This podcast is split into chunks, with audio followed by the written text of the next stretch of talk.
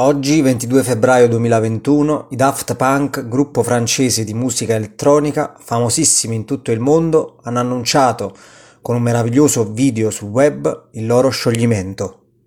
L'unione artistica è durata ben 28 anni, regalando al mondo pezzi eccezionali entrati a pieno diritto nella storia della musica. Con questo Loquis, proprio nel giorno dell'annuncio dello scioglimento, voglio ricordare invece il loro inizio, che è avvenuto a Pompei, in provincia di Napoli.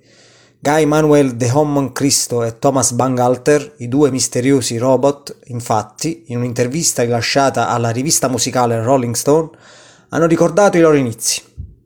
Io e Thomas ci siamo conosciuti in terza media. Alla fine dell'anno ci hanno portato in gita a Pompei e durante il viaggio abbiamo cominciato a scrivere canzoni. Quando siamo tornati le abbiamo registrate su una tastiera Casio. In pratica era Italo Disco fatta da due dodicenni. La storia la storia della musica passa in un luogo ricco di storie.